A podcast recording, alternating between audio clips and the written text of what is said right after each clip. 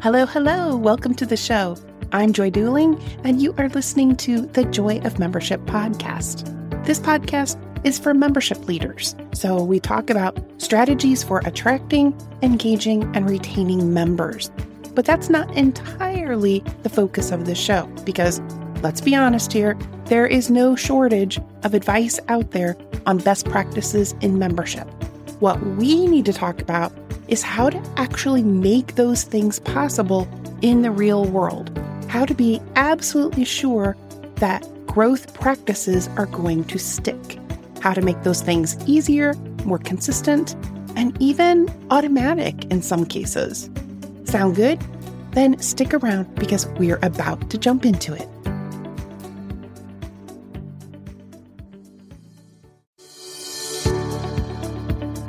Hey there, Joy here, host of the Joy of Membership podcast. Welcome to this week's episode. Before we jump into the program, I wanted to make sure that you know that I do a live training every Thursday at noon central called the Care Points Difference. In this training, I share what care points are, why they matter, and how to construct them so that what you're doing is more naturally attractive to those you serve and makes your membership easier to run. You see, member experience can seem like this thing that just naturally happens because, well, you're running a membership organization and you are, of course, committed to doing a great job with it. But I promise you this when you actually get intentional about designing care points into what you do, the effect is magical, and your members will feel the difference. That means faster joins, more enthusiastic engagement, and renewals without hesitation. If you'd like to join me for the next session, just go to joyofmembership.com slash carepoints and I will see you there. And now let's get on with today's show. This week's guest is Jamie Beaulieu. Jamie is a strategic association leader with over 20 years of experience, providing her with a strong background in membership relations, community building, and program development. Jamie considers herself to be at the intersection of education and member value, and she has a real passion for helping to propel industries and the people within. Jamie is a certified association professional, and in 2017, she was recognized by Association Trends magazine with a Young and Aspiring Association Professional Award. I could have had Jamie on the show to talk about any number of great topics, but for this conversation, we're focusing on data and ways organizations can use data to influence decision making. Good morning, Jamie. Welcome. Thank you for being here. Thanks so much for having me. I'm really excited about this opportunity. Oh, I'm excited to be able to have this conversation with you. So, before we um, get into it, why don't you share who you are and who you help? Sure. So, I'm a seasoned association professional. I've experienced leading many departmental domains within many types of organizations and, and industries. I've worked in finance and insurance and healthcare and retail and manufacturing but the common thread and my primary focus is really building membership strategy, working with components and creating community and learning opportunities. Yeah, it's amazing. At least the thing I find amazing about working in this niche of associations is just the incredible diversity and how you can just work in all of these different types of industries and still there's this common thread of needing to attract engage and retain members i know exactly where you are what you mean by that being the focus of your career. So when we were talking a while back we eh, kind of fell into this conversation around data and how you've used data in the past to really help you understand your membership organizations and guide improvements. So, can you share a little bit about why you feel data is important for organizations? Absolutely. As I mentioned, I've worked in several associations. I've seen a lot of spaghetti getting thrown at the wall. There are so many ideas. A lot of them are good ideas, but sometimes they're just haphazardly implemented without any any use of data or business intelligence to really guide strategy. My focus is really building retention. And in, in my opinion, to do that, the organization really needs a solid engagement strategy. I think the starting place is with two major components. The first is a strategic plan. How does your organization want to grow? How does your organization want to maintain? What are the areas of opportunity there? What is the problem you're trying to solve? I mean, I think that is really the most important question. And then the second component is data. And what data are you collecting? What data are you looking at? Most organizations have a ton of business intelligence that they're sitting on and they don't even realize they have it. And so I'd like to to talk with you about a few examples of organizations that I've worked with and how we have used data to answer some of those questions and to solve some of those problems. Well, that's awesome because I love examples. So go ahead, tell us an sure. example. okay, so I'll give two examples. I have experience working with both trade organizations as well as professional societies. And obviously, this is important to both types of associations. So I'll give an example from each. I'll start with a trade organization. I worked with a group where their major retention problem was due to staff turnover at the member companies. And so the question we were trying to answer was how can we be relevant to multiple stakeholders within each of our member companies? The history is that in, in many cases, we were relevant to one major person, maybe two. We were only collecting information on like the main contact at the organization. So we had our our problem to solve and we started looking at how we could do that. We had a lot to offer each member company in research, in the regulatory environment, and even creative. So we started with special interest groups. We had a group for technical people that wanted to work on regulatory issues of the industry. We had a group for research. Those were looking into market research for the products that each company made and, and trying to better understand how they could leverage a greater piece of the market share. And then we had a special interest group also for marketing folks. So we also got the creative people within each of those companies involved. And that was our big starting point. The other way that we addressed this was to start an emerging leaders committee within the organization. So, an actual board committee. This was to guide leadership development and uh, programming and opportunities in that realm. This not only served as a succession plan for the companies themselves to grow their leaders within the companies, which was a huge service we were providing to them, but also a succession plan for our organization's leadership who would later in, in five, ten years serve on our board of directors. And so we grew that way. Lastly, with that organization, we had a technology upgrade. We found a need to upgrade our AMS system so that we could better track all of these people and how they were engaging with the organization so that we could, again, use that data more wisely moving forward. That is so interesting how you developed all of those strategies just around knowing the data of having the staff turnover at the member companies. I have a client that just recently um, went through something very similar where we were you know talking about the fact that their association generally works with the owner of the member company. And in this particular industry, the companies were being acquired and changing hmm. hands. And so all of a sudden, the person who was super familiar with what the association had been providing was gone and the new person didn't know the association at all. And the investment in the membership was not insignificant. So they were really trying to figure out how are we going to show these organizations that have brand new leadership that it's worth staying in. So yeah that's fascinating. I love yeah. how you did so many different things there based on that one data point. Well, I think you hit on it, Joy. The last thing you want to become is a line item in a budget to a new manager of that budget who doesn't understand why that line item is there. especially in these economic times. Yeah, absolutely.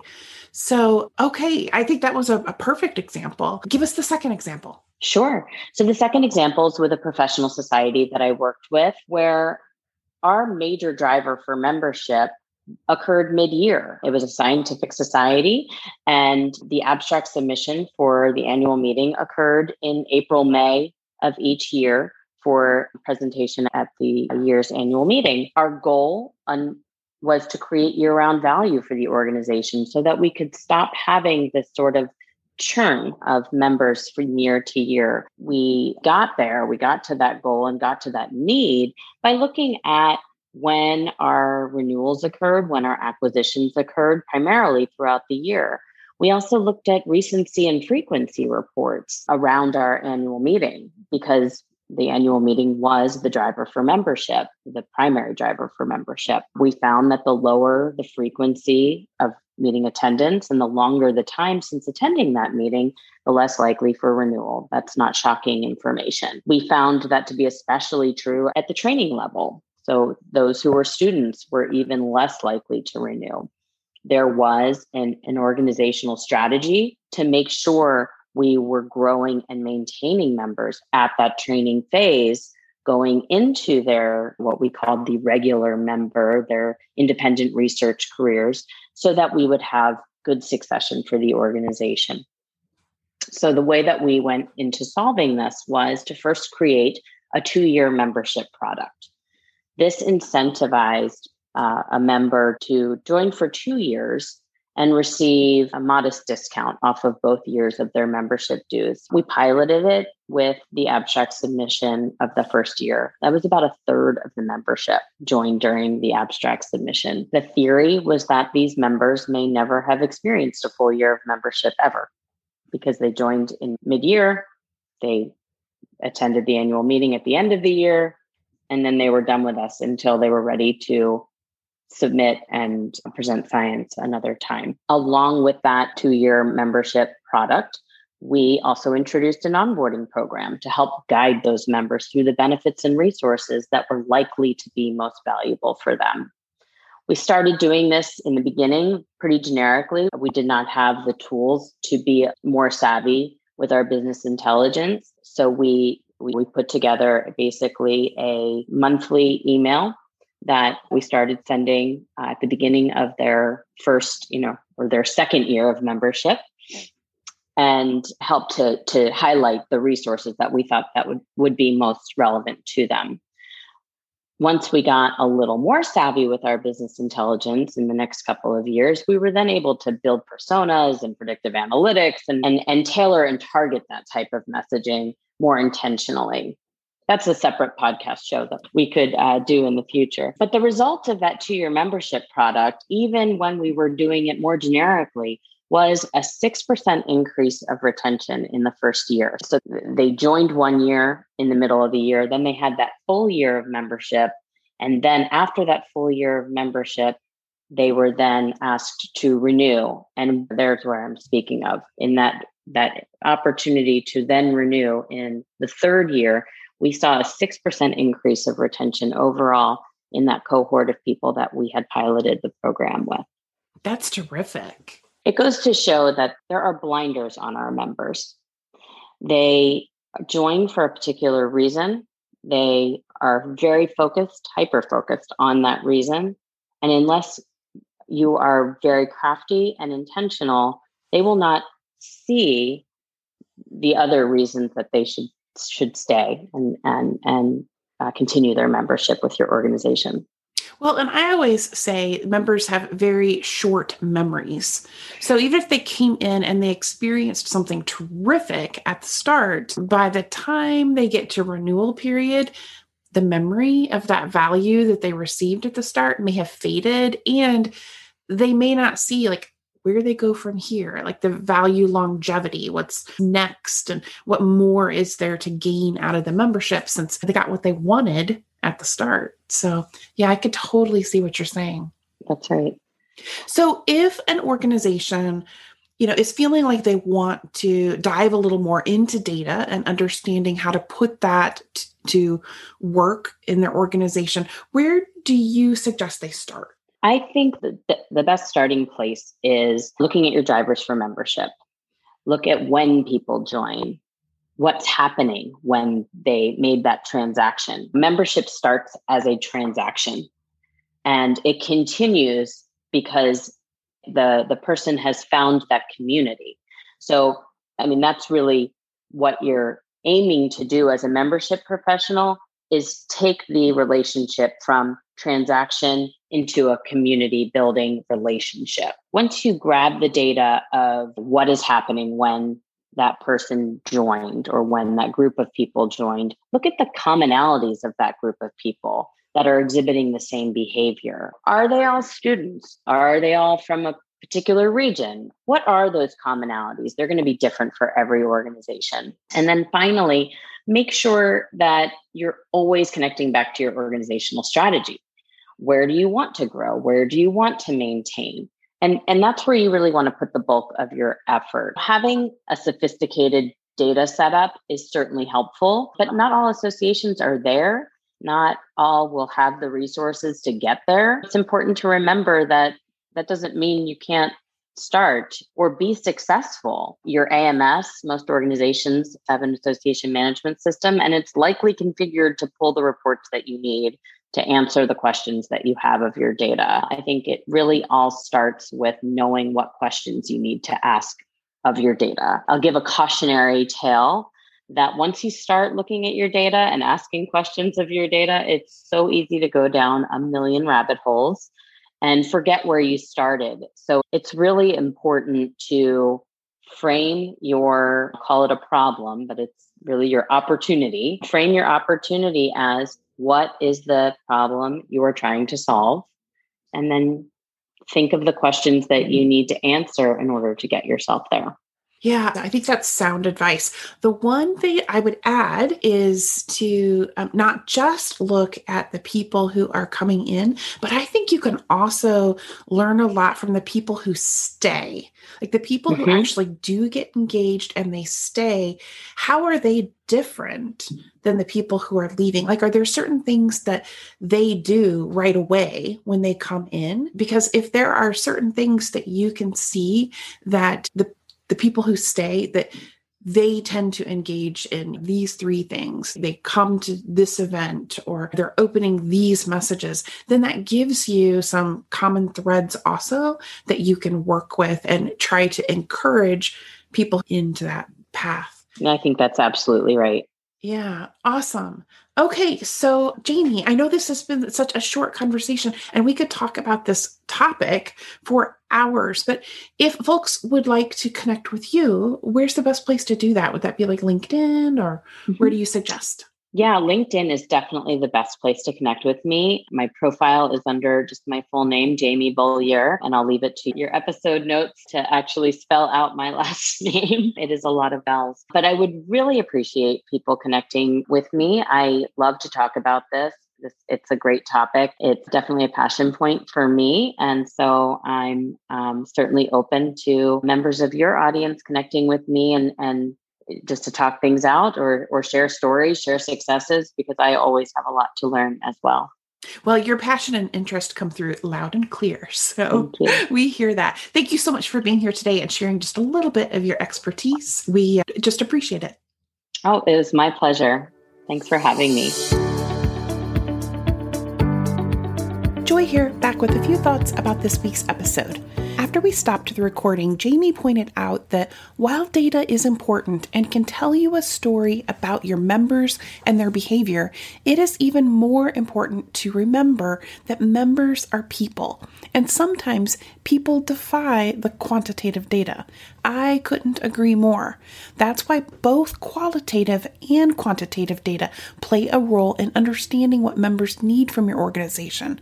And it's often the qualitative feedback that interjects the human element of member services and engagement. Sometimes you just stop the recording too soon, and that thought was too important to miss. So I wanted to add that point on from Jamie. So, speaking of data, second quarter is well underway. Have you assessed your first quarter yet?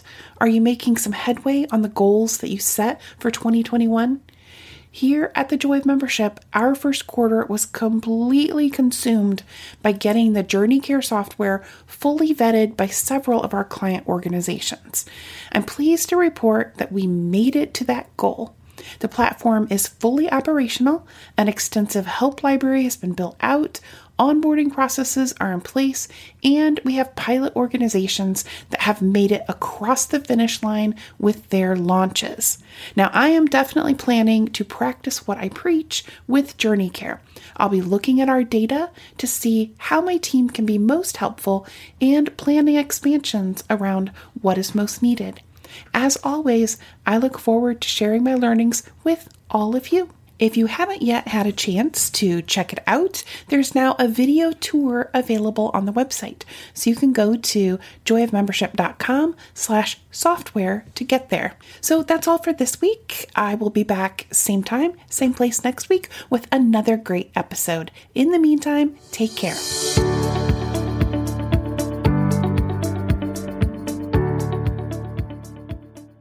Hey there, you made it all the way to the end. Bravo to you.